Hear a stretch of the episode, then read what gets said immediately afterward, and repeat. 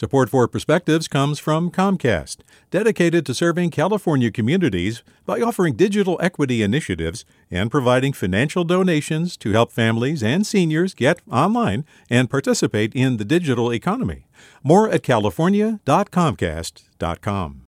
Hey, it's Avery Trufelman, host of Articles of Interest. And I've got to say, I've been a fan of KQED ever since I was a little kid and I would come out to San Francisco to visit my grandma. It was just what we'd always turn on every time we got in the car, every time we were making dinner and turning on the radio. Was always KQED.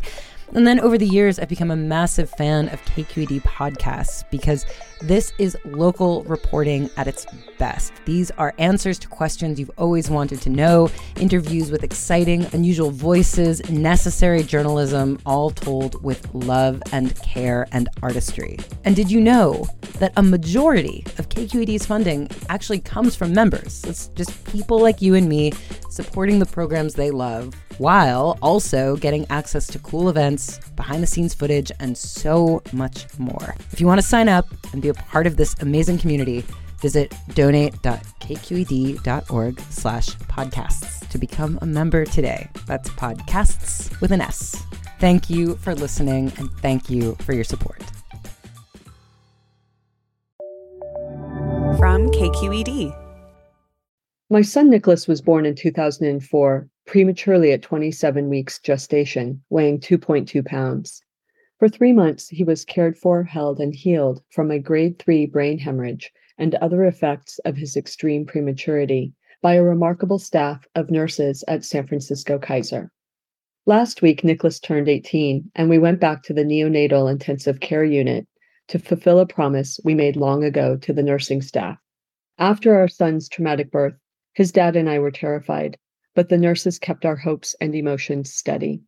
They were our co parents, our counselors, our rocks. Many times over, they saved our son's life, and in some ways also mine.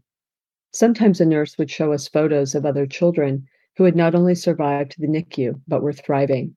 They made us promise we would return when our son turned 18, because they knew he would thrive too.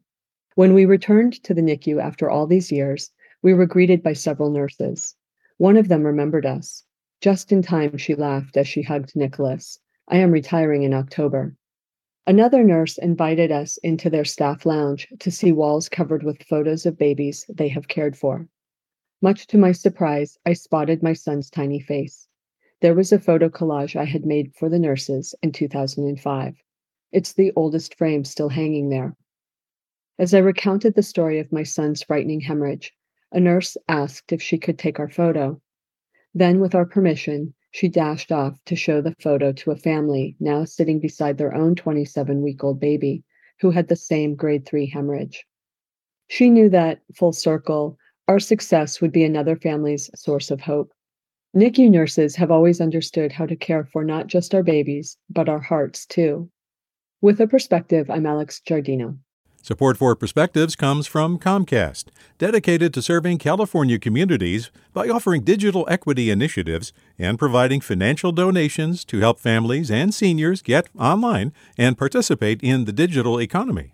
More at california.comcast.com. Hey there, this is Brittany Luce from NPR's It's Been a Minute. KQED's podcasts like The Bay, Bay Curious, Mind Shift, Right Nowish, and more all tell the stories of the Bay and beyond with reliable, human centered journalism. They aim to inspire, make you think, entertain, and expand your understanding of the place you call home. Here's how you can support podcasting at KQED. Showing your support is easy, and you can join Brittany in supporting KQED podcast too at donate.kqed.org slash podcast. That's donate.kqed.org slash podcast.